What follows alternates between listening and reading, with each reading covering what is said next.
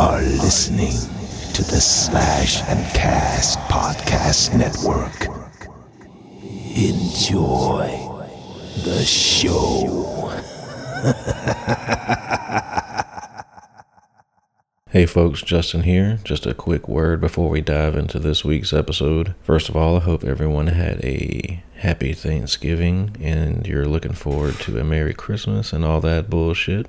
Anyway, this week's episode features one of my personal favorite guests and people, Mr. Michael Gough. You know, he's a veteran voice actor. You guys probably know him as Deckard Cain from Diablo or maybe Gopher from Winnie the Pooh. Jason and I just had a blast talking to him about music and everything else in between. So stay tuned and maybe you'll get to hear Deckard Cain freestyle live on the show. Hope you enjoy. And also, if you're listening to this and you feel so inclined, please leave us a review wherever you're listening. It really helps. And shit. Anyway, here you go. Monsters, madness, and magic. You're finally awake. Hello. Stay a while and listen, traveler will enlighten you on all manners of monsters, madness, and magic. Greetings, boils and ghouls. This is your comrade, the Crypt Keeper here, reporting dead from the sanctuary of the strange. Tonight's macabre myth is a fright-filled feature one overflowing with monsters, madness, and magic.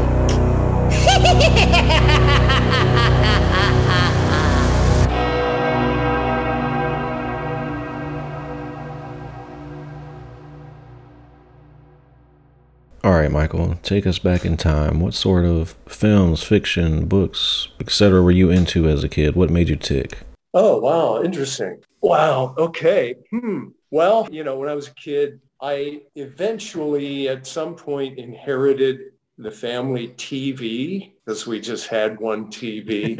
and it was a TV that was on wheels. It was a Zenith TV. Oh, yeah. It sat on a stand with long legs and you could wheel it around to different rooms, but you'd have to have the, the alligator clip attached to it. So there was always a long cable wherever you went. But then eventually my parents got another TV that just kind of took over. So they reluctantly let me have this one in my room, although it was supposed to be restricted. But I spent a lot of time watching stuff in my room. I did have I did have comic books. You know, I had I, I, I had books I don't even remember exactly what I would have been into exactly, you know. I do remember, you know, sitting there watching TV in my room, even when I wasn't supposed to be, you know, with the volume down. And oftentimes, or maybe at least sometimes, trying to mimic what I was hearing for, for no reason, just because that's something that my, that's where my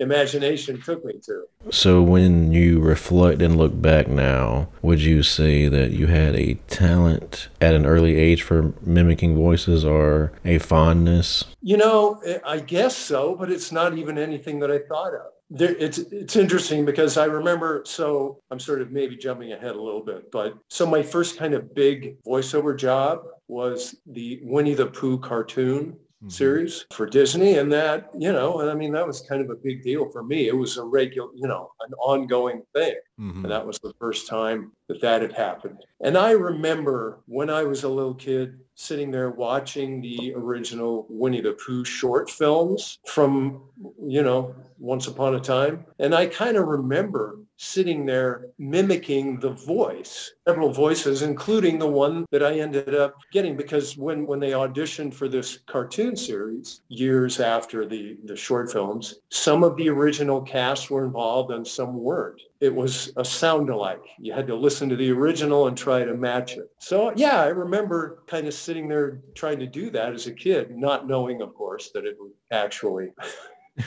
have any meaning whatsoever. You kind of just touched on this. As a voice actor, would you say it's more difficult when you're asked to replicate a previous voice or to establish a, a new voice? It's Hmm. You know what? In a way, it might be easier to replicate something if it's right in your wheelhouse. Mm-hmm. You hear it and you go, okay, I know what that's kind of supposed to sound like. If it's not anything that I have to try to reach for, that's kind of like that Winnie the Pooh character or another another sound alike thing that I've been fortunate enough to do over time is the voice of Shrek for video games and commercials and whatever else they would need that voice for. And for some reason, that voice just sort of fit right into where, you know, I just added a little half and half Scottish accent and it was kind of right there. So, you know, it's always kind of interesting and cool to create a new character which most of the time that's what that's what you're doing. So there's a there's a fair amount of sound alike stuff, you know, that you will audition for, or that's kind of a non-answer. No, you answered it. I just got to ask you about that poster behind you, the invasion of the saucer man. What's the story? Invasion of the Saucer Man. Yeah, that's, it's it's a great sci-fi, like 50s sci-fi movie. I mean, it's it's great because it's kind of crappy. I understand uh, that completely. Awesome. I you can't really. That looks like something I'd watch. I've been staring at it over your shoulder. Yeah, I kind of set up my little background there. I've got the got that poster and the little Lost in Space robot underneath it.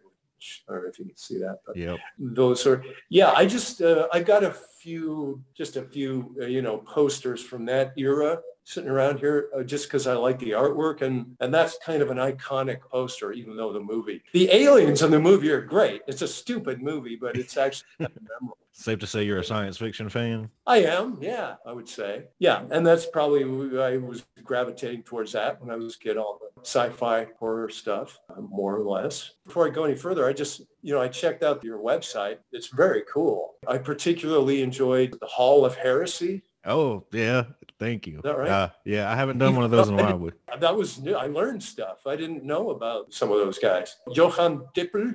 that's the Frankenstein guy. Yeah, I didn't know that. and I didn't know that there was an actual Castle Frankenstein. hmm that you can just it's kind of open to the public and it's not even you just kind of walk up to it and just walk around it. You don't even have to pay or anything. You should have to pay, right? you would think. Uh, i guess there i just read there's a little restaurant nearby and that's where that's where they can make some money but uh, so anyway thank you for the knowledge there Thank you for the kind words. I oh, see Oh, that yes. you're also very well versed musician. So when did you first pick up an instrument? well that that actually started long before i ever got into the voice acting thing or even acting I mean, I, I kind of I kind of got into the acting thing when I was just about done with college because I didn't know what am I going to do. So it's something that I try. I thought I, maybe I'll try this once before I leave college. Did this one little one act play in college that you know I'm still really good friends. And these were student playwrights. I'll get back to your question in a second so in a it- it was just kind of a whim really that i thought let me try this just because it seemed like it would be fun and i kind of enjoy reading out loud so that happened and something clicked and i thought hmm since i don't really know what the hell i'm going to do I have this english degree and i was into music but i didn't know i don't know what am i going to do? So i stuck around in college and ended up getting the uh, theater degree also. Getting back to your other question about music, I mean, my mom was a musician and music teacher. She was a piano player, pipe organist. So she kind of nudged me into piano lessons hmm when I was a kid, not from her. That wouldn't have worked out well. I would have been like, Mom, shut up, leave me alone. I, but she kind of pushed me into taking piano lessons from somebody else, even though I didn't really dig it. I was just lazy and I didn't want to practice. And, and then I took lessons from somebody else later, which was a little more, I mean, the first lessons were mostly just like classical, you know, try to read music, learn something and, and play it. The next lessons that I had later on were a little more into what are you actually doing? You know, like some th- jazz, blues, theory, okay, playing some chords. And, and I just absorbed enough and I had a pretty good ear because I heard music all the time. You know, I heard my mom playing all the time and I obviously, you know, listened to a lot of music. I got into the kind of progressive rock thing early on because uh, as a keyboard player, there was a lot of cool stuff there with like Keith Emerson and a bunch of other stuff.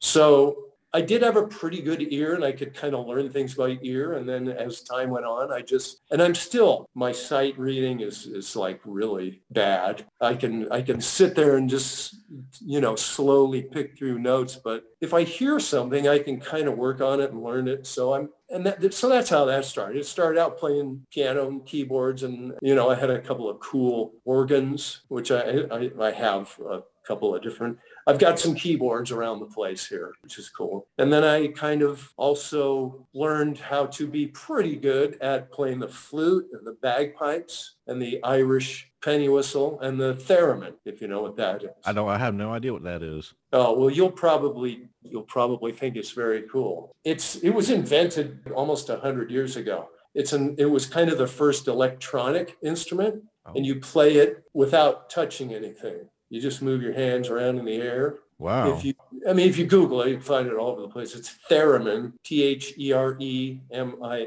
And basically you are, you control the volume with one hand and the pitch with the other hand. And it's, it senses your movements and it's like a tone, which you can change and you can make effects and everything. But basically it's just one note and you can just go back and forth and go, mm, and you can do. mm. They used to use it a lot with like creepy movies, like.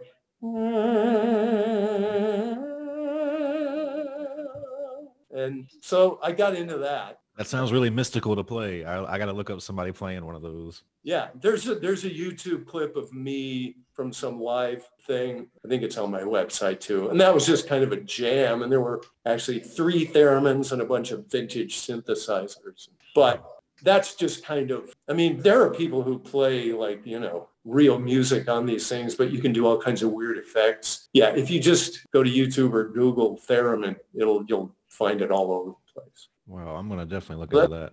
Yeah, yeah. I mean, if you're into weird stuff like that, it's, it's and you've probably even heard it before and just didn't even I probably have But, just watching movies. yeah. So yeah, but so I've I've kind of been into music since very early on. So well before I got into any kind of acting stuff.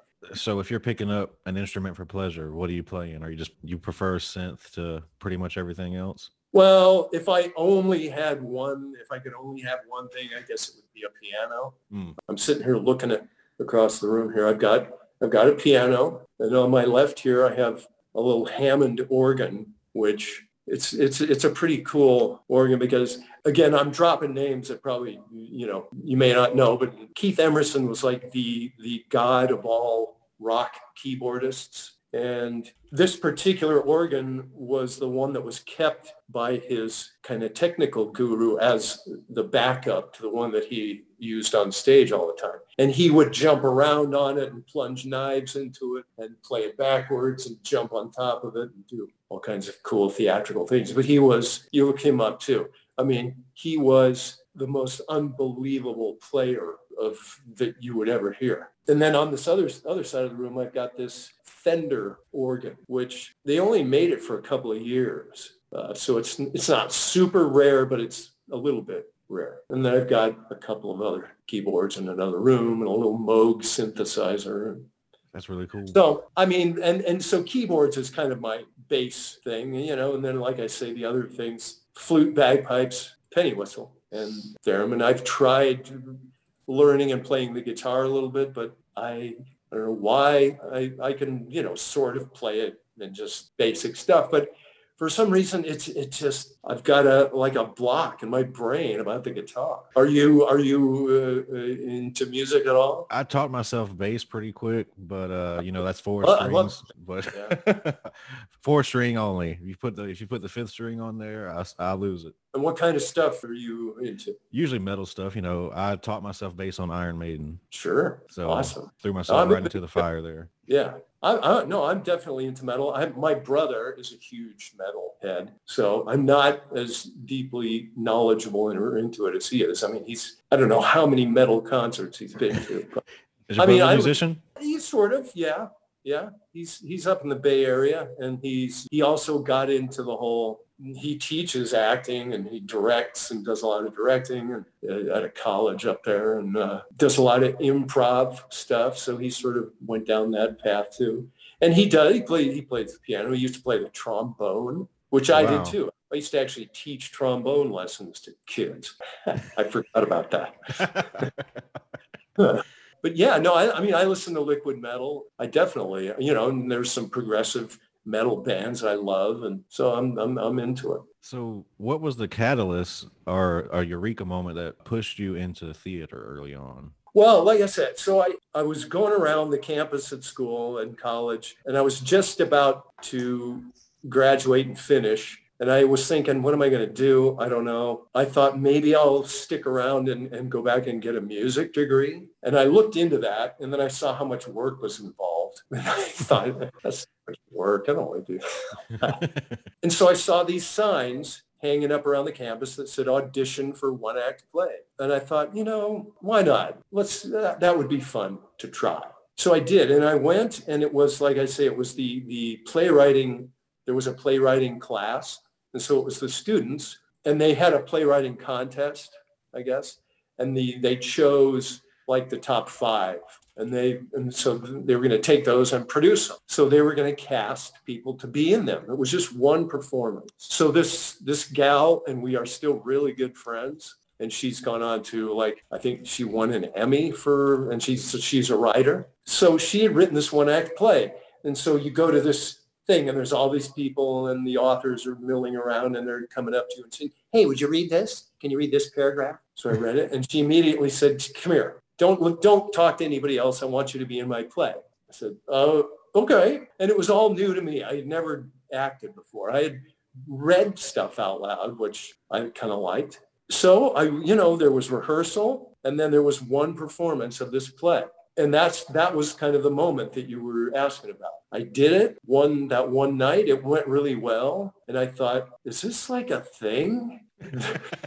Could I, like an actual thing that I could even think about. So I thought, well, all right, let's let's check it out. So I ended up sticking around in school, in college, and getting a second degree in theater. And it did. It kind of clicked. And it's like, okay, this feels kind of right or something, like something I might be able to actually do. So I did. And then I was planning to move to LA to try to see what could happen and uh, the, there was a movie that was shot in Santa Barbara. That's where I went to college, UC Santa Barbara. And I auditioned because I, I forget how I even heard about it. Auditioned. I got cast as like the lead character in this movie. You know, it was kind of a lower budget movie, but it was a, it was a real It's a, ro- it's a role. it was great. And it was shot for a couple of months in the summer right after I finished in Santa Barbara. So I did that. And then I, I came to LA and the first audition, and because there were these agents that had called around to different drama departments asking for recommendations. So they got my name and I went and met this agent down in LA. And they said, okay, we're going to send you out on this thing. And so my very first audition for an on-camera thing was for the movie Dune, Wow. the sci-fi directed by David Lynch Yeah. Yeah. who at the time I had become a huge David Lynch fan. I don't know if you've ever seen like Eraserhead or The Elephant Man. Oh yeah. I was, I mean, it, it completely, Eraserhead completely creeped me out, but I, I couldn't get it out of my head. And I ended up writing a paper about Eraserhead. Um, so that was my first audition. I didn't get it, but, but the, these agents signed me and started sending me out on stuff. I didn't really, I had a little part on in, in a music video and I had a little part on General Hospital and I was doing a whole bunch of theater in mm. when I came to LA, which is that's pretty much what you you just do that on your own. The agents didn't have anything to do with that. You would just you can audition for things and I got into a, a theater company and did a bunch of shows there and, and did a lot of theater while I was trying to do the on-camera stuff. And then the voiceover thing just kind of happened, I don't know, sort of by accident. I, I wasn't really aware that it was uh, uh, something. I mean, I knew people did voices for cartoons and things. I didn't know anything about it, but I ended up, I took a class and the, the I remember the woman who taught the class was real helpful and Mhm. kind of encouraged me, you know, and steered me towards this, trying to get this uh, voice agent because there are agents that just are nothing but voiceover agents. And so it took a little doing, but I, I eventually did get to sign with this agent who I'm actually still with all these years later. So, and that's when I actually started going and, you know, auditioning for voice stuff and, and actually getting some work. So that path opened up and that's where I, I was still doing a bunch of theater, but more and more, you know, the voice stuff was like becoming my, wow, it's an actual gig. Is acting on stage something that you still do? Did you continue it throughout? I, I, I would, I, I, I'm not saying no, but I, I haven't, it's been a few years since the last one I did. I used to do a lot, like kind of one after another. I, for a while, I was doing like three or four plays a year and each one of them takes, you know, a few months. Kind of the last thing I did was, it was pretty cool. It was a play written by famed sci-fi and fantasy author Ray Bradbury. It was, it was, it was an, a play set in Ireland kind of based on his experience. He lived for like a year in Ireland when he was hired to write the screenplay for the movie Moby Dick because the director was over in Ireland at the time. So this particular play doesn't isn't really doesn't have any much to do with sci-fi. There are elements of fantasy in it, but it was this Irish play. So I, I that was that was very cool. So I got to meet him and spend some time, even Oh, some wow. one with him at his house, and it was it was yeah it was really cool. That is And I got experience. to play a little bit of music in that show, the the Irish a little bit of Irish music. I'm sorry. I was just going to ask if you had any uh favorite roles to play in your entire career of theater. Some of the ones that stand out to you. Oh yeah, well let's see. Yeah, in college, starting out, th- there was this one, uh, the role of Dr. Faustus. You know, he sells his soul to the devil to, for immortality, and I was I got to play Dr. Faustus, and it was this visiting director, this guy from Scotland, and he was he was crazy, and it was awesome. And then I did like a, I'm just kind of trying to skip through some highlights. There's a play called The Fox, which is based on a short story. It's a three character play, one guy and two girls. And it was, it was really good. I did that at a, like a regular theater downtown in Santa Barbara. And then in uh, here in LA, um, well, actually my first professional acting job was back up in kind of in my hometown of San Jose. And I just happened to be up there visiting once and I heard about these general auditions for the San Jose Rep, which is like a big professional theater company. And just before I hopped back on the plane, I had an app- I made an appointment. I went and I did these, you know, you do monologues, prepared monologues hmm for the audition. And I did them and I was just about to leave. And the guy said, hey, can you read this? And he handed me some Shakespeare. And he just said, read, read, uh, let's read this little scene. So I read a little bit of that. Said, he said, thank you. I flew back down to LA and then a few days later, I guess I, I got a call saying we'd like to cast you in uh, The Tempest, Shakespeare's The Tempest. Wow. and it, they were going to offer me i was not in any union. And he said we can yeah we can pay you whatever it was. I think it was like 275 a week which at the time was like sure. Get getting paid to act? Well, uh, yeah. But i also kind of knew in the back of my mind because I, I guess i looked this stuff up you know there the the theater union which is called equity actors equity. And i remember that kind of the minimum weekly salary was around 300 maybe. So i just i was on the phone with this guy and i i, I kind of just took a chance and i could have easily blown it but i said well how would you feel about making it maybe an extra you know 30 bucks whatever a week and making it a, a, a- a union contract? And he i was like uh, is he going to tell me to like get lost and he said, yeah, okay, I think we can do that. That's how I got into the, the union, which at that time, when that happened, if you were in equity, you could wait a year after your job and then join SAG and Hmm. you could join AFTRA. It's every, everything's different now, but so that was a memorable theater experience. And it was a great production. It was huge. It was in this huge, like 2,500 seat theater with live orchestra playing live soundtrack for the Tempest. It was a big deal. And so that was memorable. And then, yeah, there have been a couple of roles here in LA. There was a, a play called Heathen Valley, which is, and this guy, this character is like this kind of fallen preacher who's trying to kind of redeem himself. It's great. It's really cool. there's a, a play called House of Correction, where this this guy shows up unannounced at somebody's house, and he becomes like really good buddies with the wife with them. It's a married couple. It turns out he's there for revenge because something, some like drug or something that killed this guy's wife He's he's hell bent on revenge against anybody that had anything to do with this drug or this IUD. So this guy is one. He was like an accountant for this the company that made this drug or something. So he's targeted all these people. And so he goes in, he gets real chummy with them, and the wife loves him, and he becomes their best friend. Meanwhile, he, he's building an electric chair down in their basement. He's going to torture. Anyway, those are a few of the theater,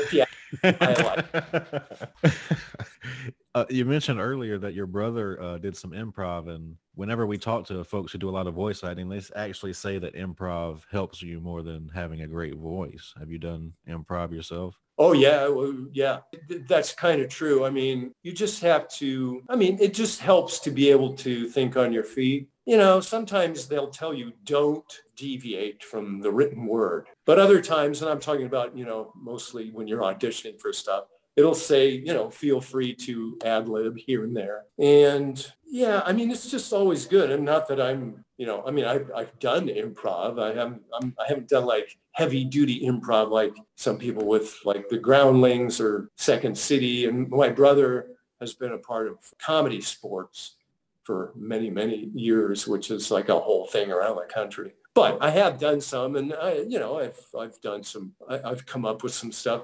I'll I'll just mention this. I don't know. If, so th- this is has to do with Diablo and the character of Deckard Cain, which is one of the I guess main video game characters that I've. We are familiar. Mm. so so there's this thing floating around called the Cain rap. I don't know if you've heard that. I have not. Uh, okay. Well, go go Google, go to YouTube. it's it's Deckard Cain rapping. It was an official thing that that Blizzard came up with. One one time, you know, one long time ago. It was after a session. I think this was maybe around the time of Diablo 2 and they said, um, "Hey, we've got this thing. The the music, the composer came up, and there was this whole background thing that was already recorded with background with vocals, background vocals, and so he said, "Yeah, we want to do this thing where Deckard Cain is rapping." And they had some lyrics written out, but a lot of it wasn't written. So we just they said, "Let's just play around with this." So getting back to kind of improv, I I will take credit for probably at least half the lyrics in the Cain rap. you freestyled the, as Cain is what you're saying. Yeah, yeah. I mean, I had to jot things down. Yeah, it's and I don't even know what they're going to use it for. If it was going to be some kind of Easter egg, or if they didn't even know. But it's it's just found its way around the internet, and you know, some people wondered, what you know, where did this come from? Who did this? but it was an official Blizzard creation. It wasn't Hilarious. made by somebody else out there. and uh, yeah, so you've got you've got Deckard Cain, You know, um, uh, uh, my name is Deckard Cain, and I'm here to greet you. Now sit your ass down, or I'm going to have to beat you. Horadrim, Horadrim. oh, that's great. That's great. You'll you'll find it you'll find it easily. How uh, how uh, long ago was this? Well, yeah, I, I I believe that it came during perhaps the recording of Diablo 2, maybe even before Diablo 2 came out. So it was well, it had to have been sometime in the 90s. Gotcha. Right? Gotcha. Yeah. I don't remember exactly, but it was it was it's been a while. While we're on the subject of Cain's, just tell us how that opportunity came about, and did you have much direction yeah. with the voice? Well, as I recall, there was a little bit, and again, it, it just sort of happened. Uh, so I do remember that I was doing a session for a company that at the time was sort of under the umbrella of Blizzard or whatever Blizzard was evolving into, and this was just like an educational software company and they would do these uh, CD-ROMs that were aimed at younger audiences that would help with like language and, and you know, math and stuff like that. but there were lots of fun characters to do. And so that that was it was great as a voice actor to get to do a bunch of different, you know, fun little characters.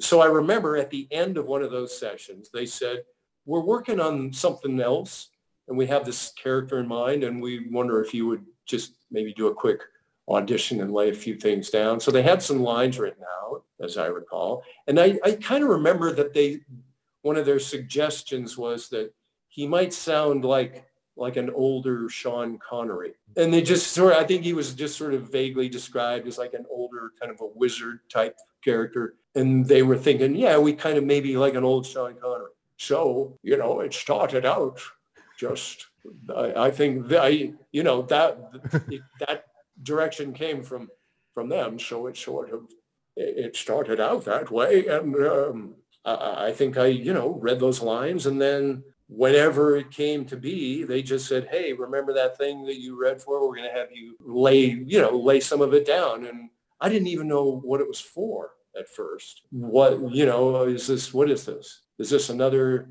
educate? Is this a game? Games were kind of still a little, a little bit of a new thing. Mm-hmm. You know, especially you know Diablo One. But oh, yeah. that's that's where that's that's how that all started. But I definitely remember that, you know, let's try maybe like an older Sean Connery type. I wanted to ask with your musical background, have you done much uh, anime dubbing? Hmm. Some. I, I know some some some people do tons of anime. Yeah. I actually had a job earlier today that is sort of in that realm. Really? It's a it's a video video game and I've done this is I don't know, this is maybe like the fourth or fifth session I've done over the last couple months. And it was originally in Korean. Um, so part of this is listening to the original line in Korean and just trying to kind of match the, the essence of that line, not necessarily all the inflections and everything. So, and it's, I've seen, you know, part of it is you're matching actual video so you have to match the movements and stuff. Other parts of it, there's no picture, so you're just listening to the audio. Uh, so I've seen a bunch of it, and it's it's got an awesome look, and it's totally an anime looking thing. There was, yeah, there was. Um, I, so I've done a few anime things. There was a, a video game. Oh man, I'm blanking on the name of it. I'd have to go back. I have to go to my IMDb page and look it up. It was a pretty big are you thinking of Xenosaga? Exactly. By chance. Cool. Bingo. Yeah. Jin, Jin Uzuki was the character, if, if I'm not mistaken. Xeno Saga. That was one of my first kind of experiences with kind of an anime type thing. But I know, yeah, there are people that do tons of anime dubbing. I've done, it's something I've done kind of rarely the reason I asked, the only reason I ask is because uh, folks who do do a lot of dubbing say that uh, having a music background has helped them a lot because yeah. it's, a timing now, thing. This is this is very true. A musical ear. Now I have done a lot of dubbing, not anime dubbing, but yeah, I've done a lot of dubbing, which is matching pictures. So definitely having a musical ear and just being conscious of pitch and rhythm and all that stuff, because a lot of this you have to it has to fit within a certain time. You know, okay, this has to be eight and a half seconds, and you've got to match. If you're matching mouth movements, then you have to be like perfect. There was another cartoon series that I was lucky enough to do called uh, TaleSpin, and they, when I got involved with it, they had already recorded and finished about five or six episodes. And for some reason, they just didn't like the direction that this, the voice of this character was going the character of Colonel Spigot was the name. I think they thought it sounded too much like a Nazi or something. So they wanted to change the voice. And I, I remember, you know, going to audition for that and then fortunately chosen to do that character. So, and then there were more episodes recorded later, which were not dubbing, but the first five or six episodes was all done to the already finished product. So it was matching all of the timing and everything for that. Maybe, I guess one of the more recent kind of pretty cool dubbing things I got to do was, I mean, it wasn't, yeah, I mean, it was dubbing. I wasn't matching a, a mouth or anything, but it was for the this movie that came out, was it last, year, you called Ford versus Ferrari, which it got nominated for Best Picture, you know, Oscar.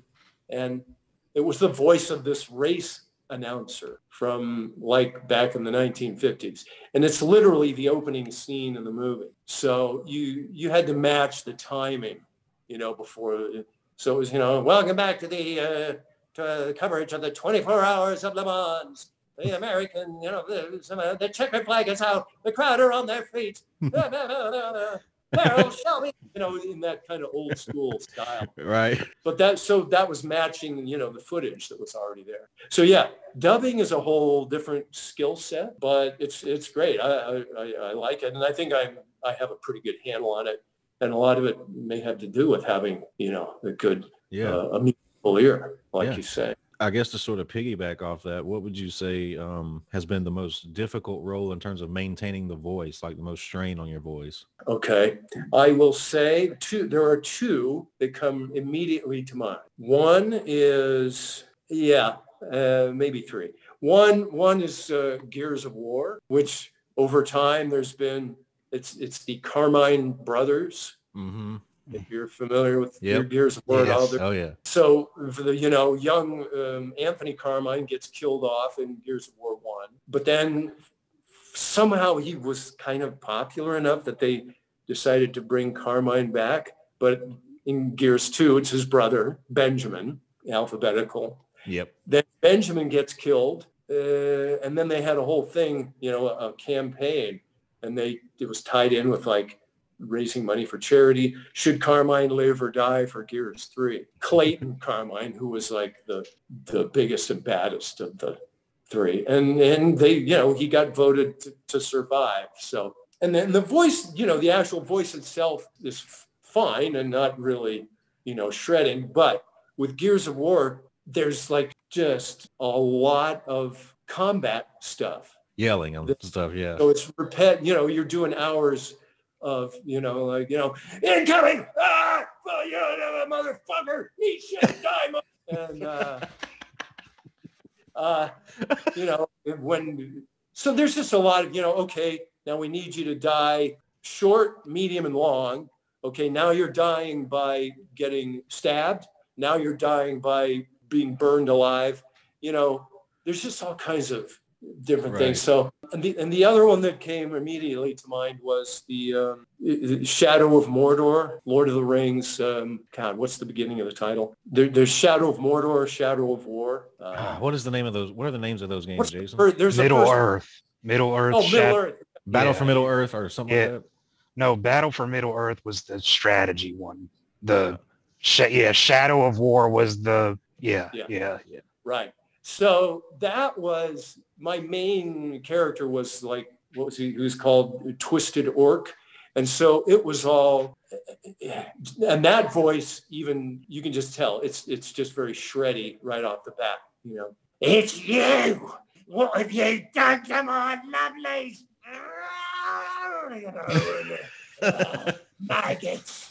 You know, my thousands of maggots. All really you know i mean i've d- definitely damaged my voice over time. Usually you know they're all very good about okay do you need a break? Get some lozenges and some tea and water. And so and they're always very you know pretty aware. But you know when you're doing something like that for a few hours it, sometimes you know it take you can't really talk for a couple of days. The other one that may have taken a toll would be uh, elder scrolls Skyrim, only because there were so many lines. Yeah, I was going to say you Uh, played pretty much every Nord in that game, so you had a lot to say. That's kind of, I guess, I guess so. They did tell me when I was done after, you know, and it- this was recorded over a number of weeks, and they said, you know what? You've got the most lines of anybody in this game. And they, they tell, it was like 2,500 and something. And, but those weren't really, you know, taxing and shreddy, but it was just because it was, there was so much of it. There was one character that was pretty extreme above others, and that was, uh, what's his name? Heimskr, the crazy street preacher who people love to hate, I guess. Oh, yeah. And he's just somebody that you encounter haphazardly. But he was always, Talos is the one true God. It is blasphemy. Okay. So, do you use a lot of uh, teas and lozenges and such when you're not working, since you use your voice a lot? Yes. I mean, well, I mean, when I'm doing something that's pretty, could be damaging. And I've, up until just recently, because I, I was going to this vocal voice teacher like w- once every two weeks. And he, his little studio was literally around the corner for me. Then he moved out of town. And so I was doing it, you know, over FaceTime for the last few years. Uh, but he just, uh, I'm not even actually, he just passed away, I think. But he, he became like really sick, couldn't do it anymore. And so I, I haven't even, I'm not even confirmed, but I, I don't think he's with us anymore, which is, he was great. And he worked with all kinds of like famous singers and things. And he was like, he totally didn't advertise and you wouldn't even know about him. It was all word of mouth. So, you know, I was trying to at least maintain my voice and maybe try to reclaim or, you know, not damage it too much more. And so he really helped me with that a lot. But yeah, I mean, I'll drink tea and stuff and try to at least, you know, if I know I've got something bad coming up, I'll try to warm up. And, and as he said, you know, before you inhale steam, that always helps Oh, like before you do something. So, I mean, I, I don't go overboard and I should probably do more. I have a lot of my, you know, sessions with him are recorded so I can go back and go over those. But yeah, I mean, it's, it is your instrument. So you have to Yeah. kind of, you know, over time, definitely I've lost, you know, my range has gone from pretty high and pretty low to, you know, it's like my high is not as high, my low is not as low. but now, do you have a recording booth at home? yeah, it's uh, it's a booth. It's it's in a closet. It's decent. It's a it could be better.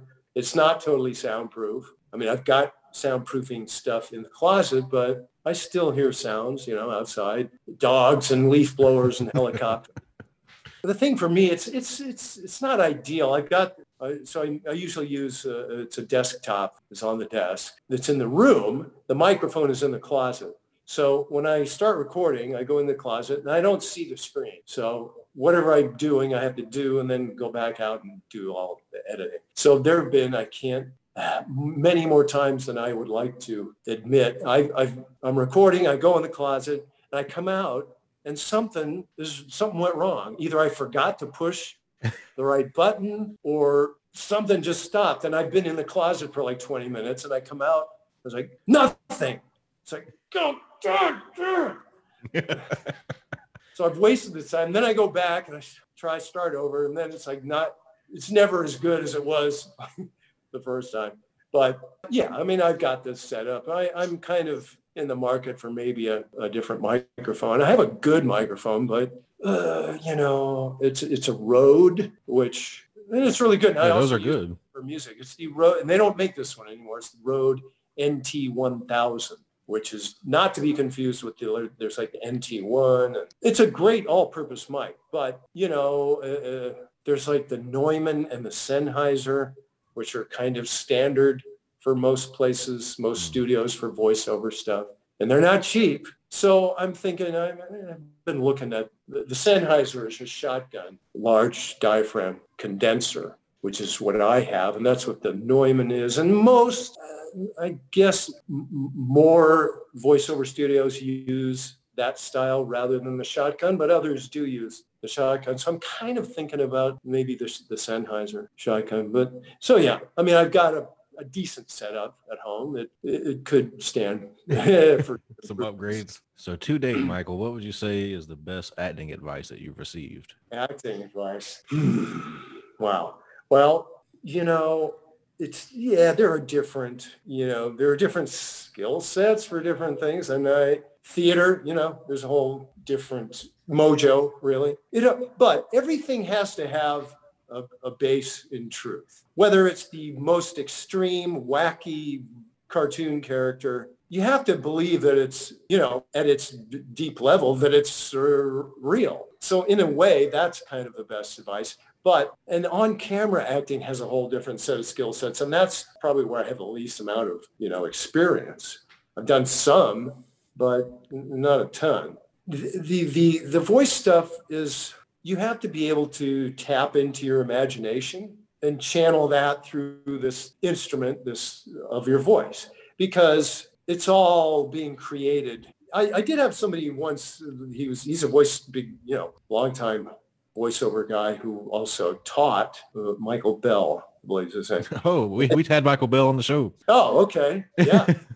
well, I've known him for years. Now I think I'm I'm I don't you know don't sue me if I'm wrong, but I'm attributing this concept to him. But I think it was him that said, you know, if you kind of envision this tiny little like box floating in front of your face, it's almost like a little stage, a little sound stage.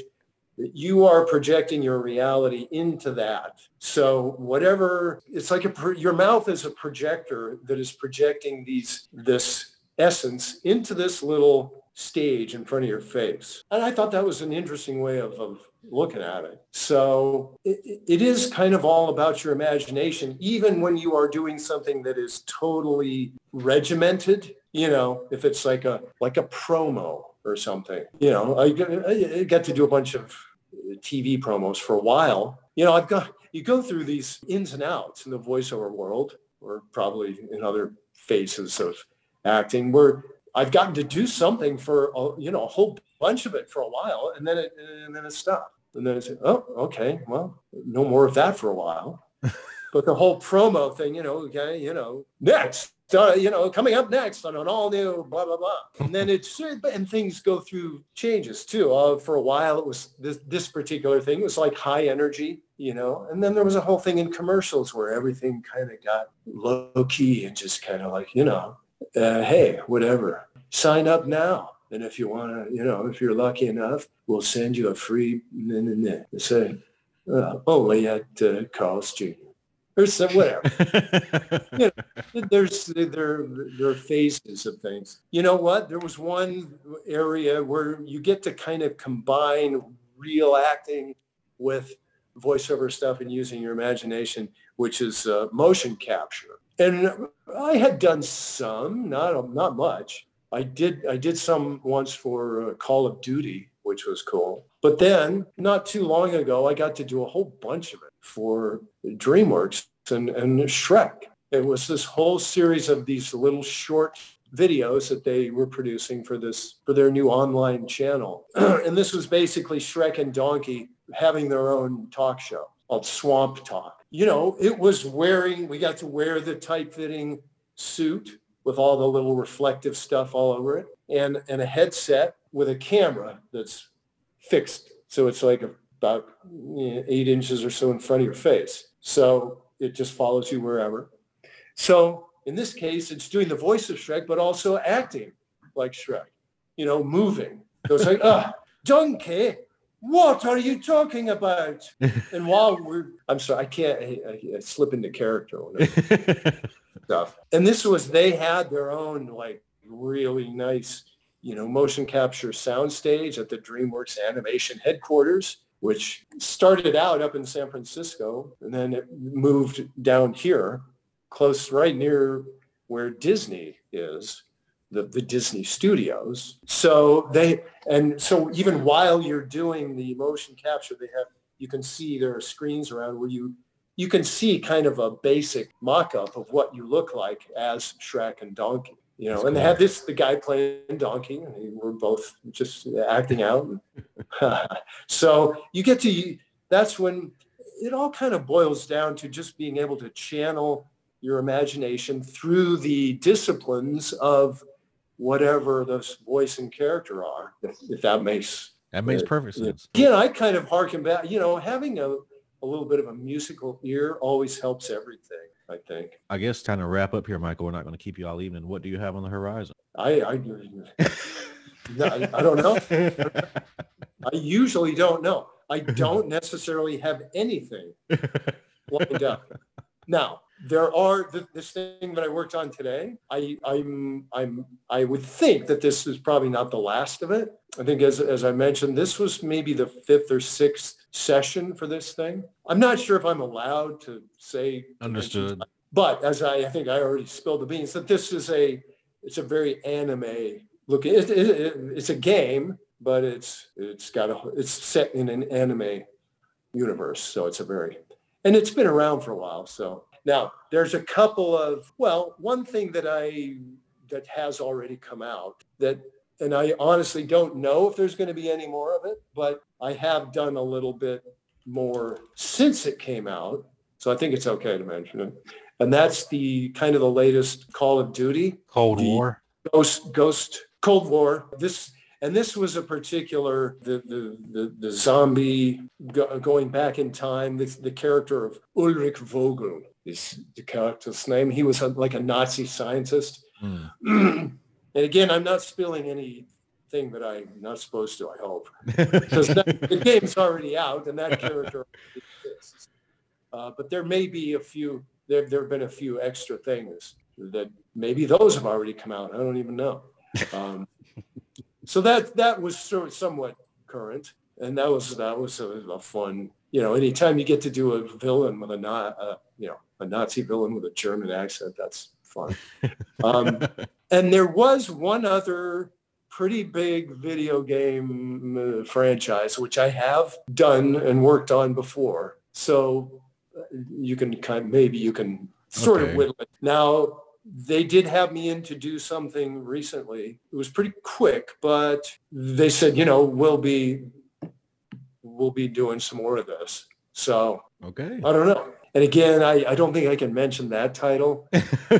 okay, I'm not gonna But- push you. It involves, I'm trying to say, how can I sort of give you a hint without giving too much away? Have we uh, discussed it already? No, Okay. we've not mentioned it. It it may or may not have something to do that is something that may or may not have once lived in a cave and may or may not have hung upside down while in this cave. Okay.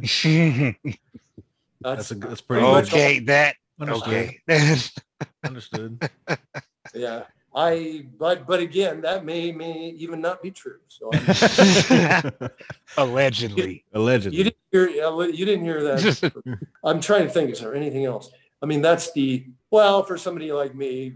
Uh, you know, more. There are people who literally never stop working, and so I'm sure they've got things lined up all the time. I'm I don't have anything else that I, I'm trying to think. Is there any anything that I know is coming? No. All right. which is pretty much that's that's how most of it is when you're an actor it's like you never know it's it's like this it's a it's a blessing and a curse. It's kind of in a way it's kind of fun because it's a treasure hunt. What's what's next? Oh what if there's no, what if nothing is next? I've certainly gone through droughts where i think hmm all right what am i going to do now? That's so this this acting thing is over. Uh, so but you know, I mean, I'm knocking on wood. I, this is how I've been able to make a living for over for like 30 years plus with the ups and downs. So, you know, you never know. I mean, you kind of, you know, I know everybody's time comes and goes, but we'll see. hey, man, thank you guys. Pleasure and good luck with everything. Thanks, sir. I'll uh stay in touch and make sure to send you a copy of this when we get it up. Yeah, yeah, please. Awesome, awesome. Well, yeah, thank you again, and um, I'll check out some more stuff. And are, are you? Is there any musical stuff that I can check out of yours? Uh, uh, we are no, there's not, but I do have some writing if that's something you're interested in. You mean music you've written, or just no, like just writing? stories, not music. Yeah. I'm not a musician. No, I could sure. I could even tell by when I was reading like your descriptions of the stuff in the Hall of Heresy. Who was it? The the, the judge, the Henry Boyer. the yeah, the burner of Burnley Burgundy. or whatever. Yep, that's him. Yeah, it was like it was the way you were describing it was it was it was funny and it was good. So, yeah, yeah. No, send me links to whatever. I will definitely do that. Cool. All right, you have a good night, Michael. We'll get it. we'll see you around next time. All right, thanks, you guys. You too. Welcome to the night. You think you know Night Demon? Then the Night Demon Heavy Metal Podcast is for you. Step into the darkness as we peel back the curtain to give you an unprecedented, all access look into the mind and the heart of the demon. We're talking band history, song analysis, studio anecdotes, stories from the road. It's everything a diehard Night Demon fan could want and more. This is the only place to learn the inside scoop, the deep dive trivia, the untold tales from the band members themselves and those closest to the Night Demon story. Need more? The sacred Night Demon Crypt will be pried open to reveal demo recordings that have never before seen the light of day, all with in depth commentary by the band and the people who were there for the writing and recording process. This is a gold mine, a treasure trove of all things Night Demon. Head over to nightdemon.net or wherever you listen to podcasts.